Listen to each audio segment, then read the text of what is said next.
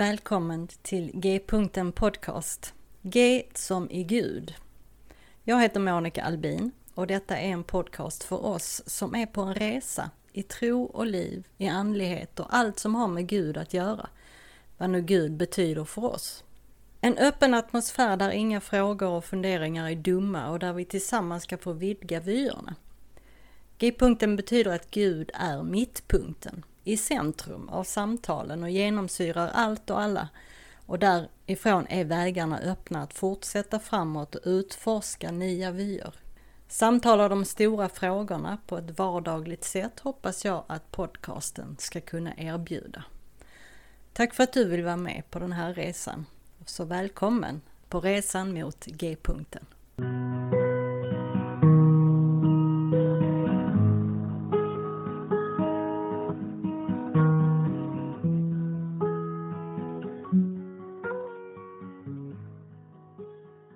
Hej och välkommen tillbaka till G-punkten Podcast. Idag är det pingstdagen. Ännu en högtid i eh, den kristna kyrkoårskalendern. Och jag har upptäckt att en del människor vet ju det här. Jag vet vad julen eh, handlar om. Jag vet varför vi firar jul. Jag vet varför vi firar påsk. Men varför firar vi pingst?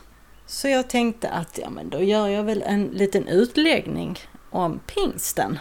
Varför vi inom den kristna kyrkan firar pingst. För pingsten finns ju även inom judendomen och jag kommer beröra det också.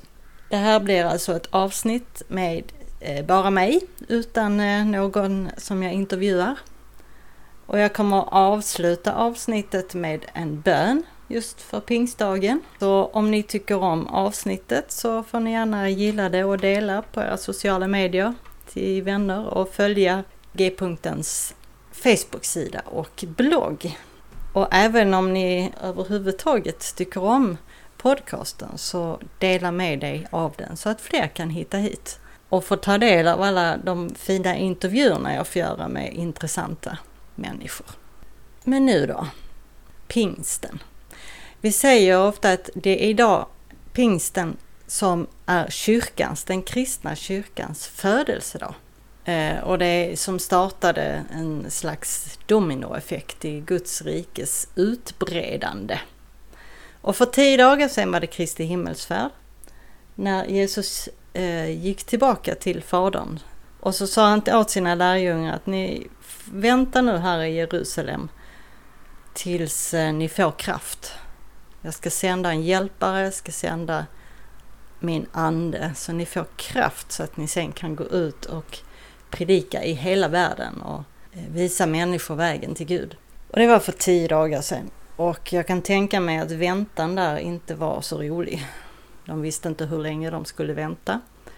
Och de visste inte vad det var för kraft de skulle få. Men som sagt, pingsten den fanns ju då även eh, i den judiska religionen. Så nu var det högtid i Jerusalem. De firade pingsten, eh, eller skördehögtiden eller veckohögtiden som eh, de kallar det.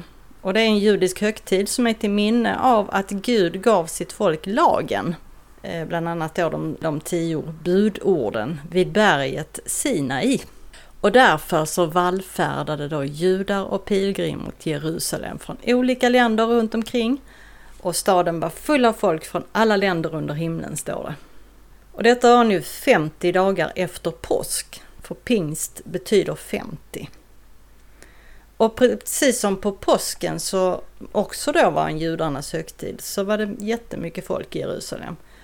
Och eh, eftersom pingsten då också var en redan invand fest så använde Gud sig av den för att göra någonting nytt. En redan etablerad högtid för att göra någonting nytt.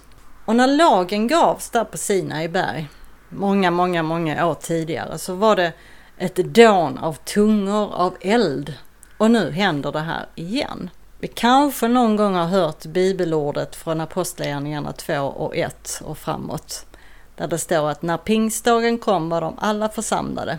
Då hördes plötsligt ett, från himlen ett dån som av en stormvind. Och det fyllde hela huset där de satt. De såg hur tungor som av eld fördelade sig och stannade på var och en av dem. Alla fylldes av helig ande och började tala andra tungomål med de ord som anden ingav dem. Så ett dån, en stormvind, tungor av eld. På något sätt var det kanske någonting som kändes hmm, bekant.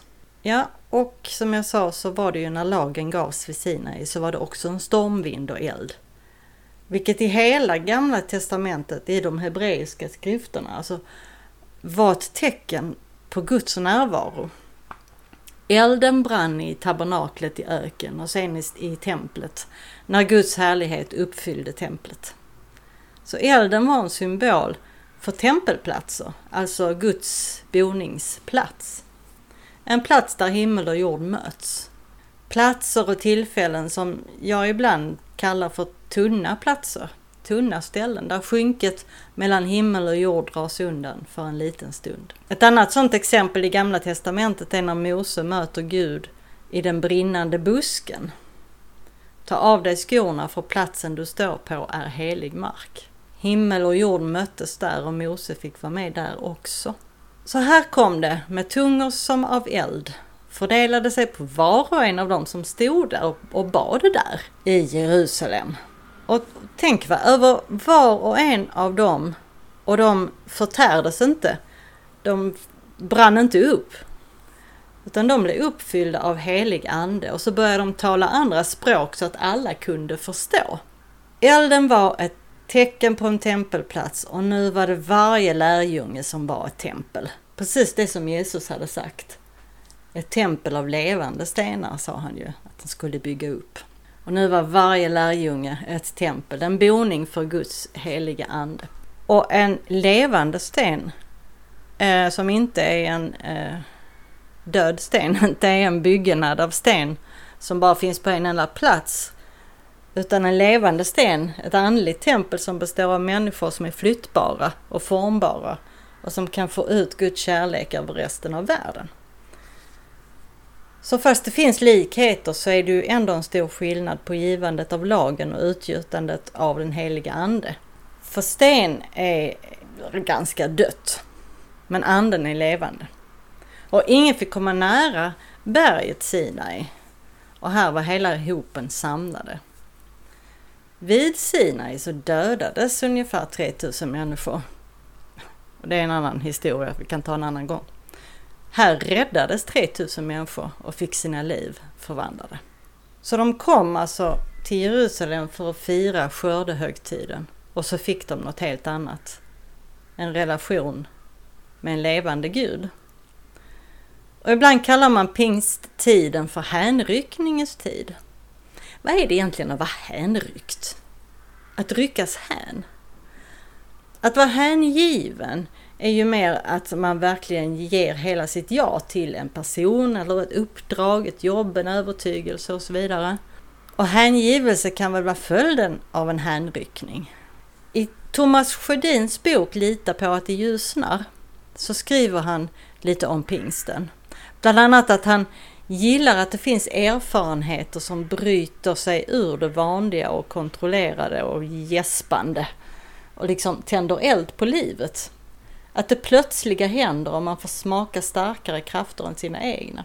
Det blåser till i stiltjen och man blir plötsligt lite euforisk eller just hänryckt.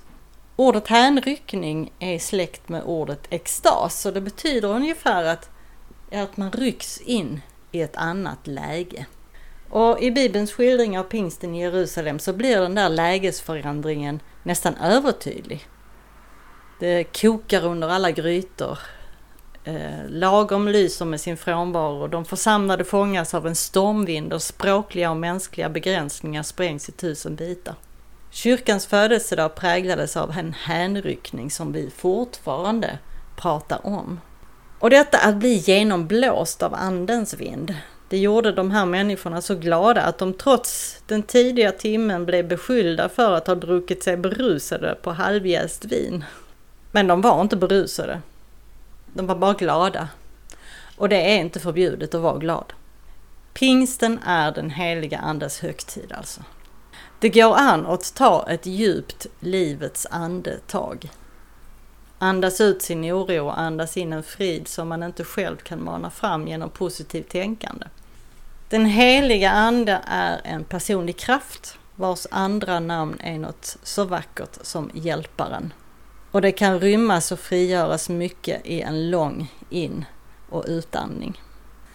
Och den här hänryckningen den följdes av en stark hängivenhet hos de första kristna och så har det gjort under hela historien. Kanske vi inte har varit med om en sån hänryckning som lärjungarna var här. Men kanske någon erfarenhet har vi av att vara med om någonting som vi inte har kontroll på eller som är lagom.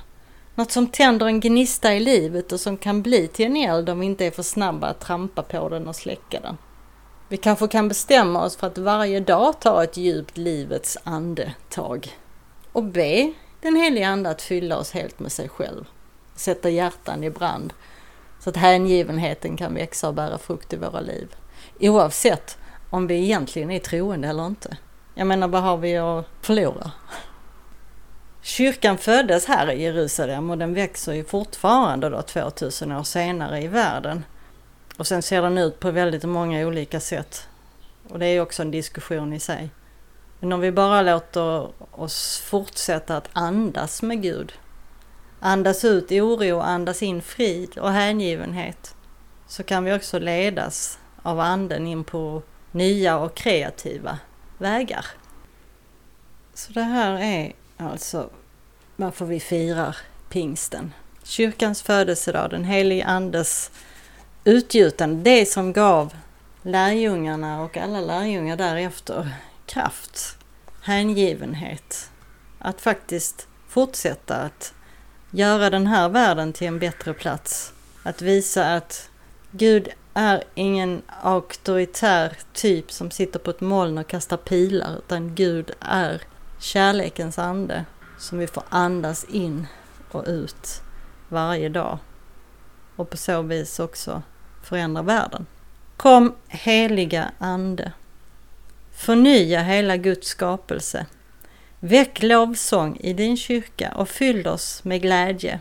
Du som lever och verkar med Fadern och Sonen från evighet till evighet. Amen.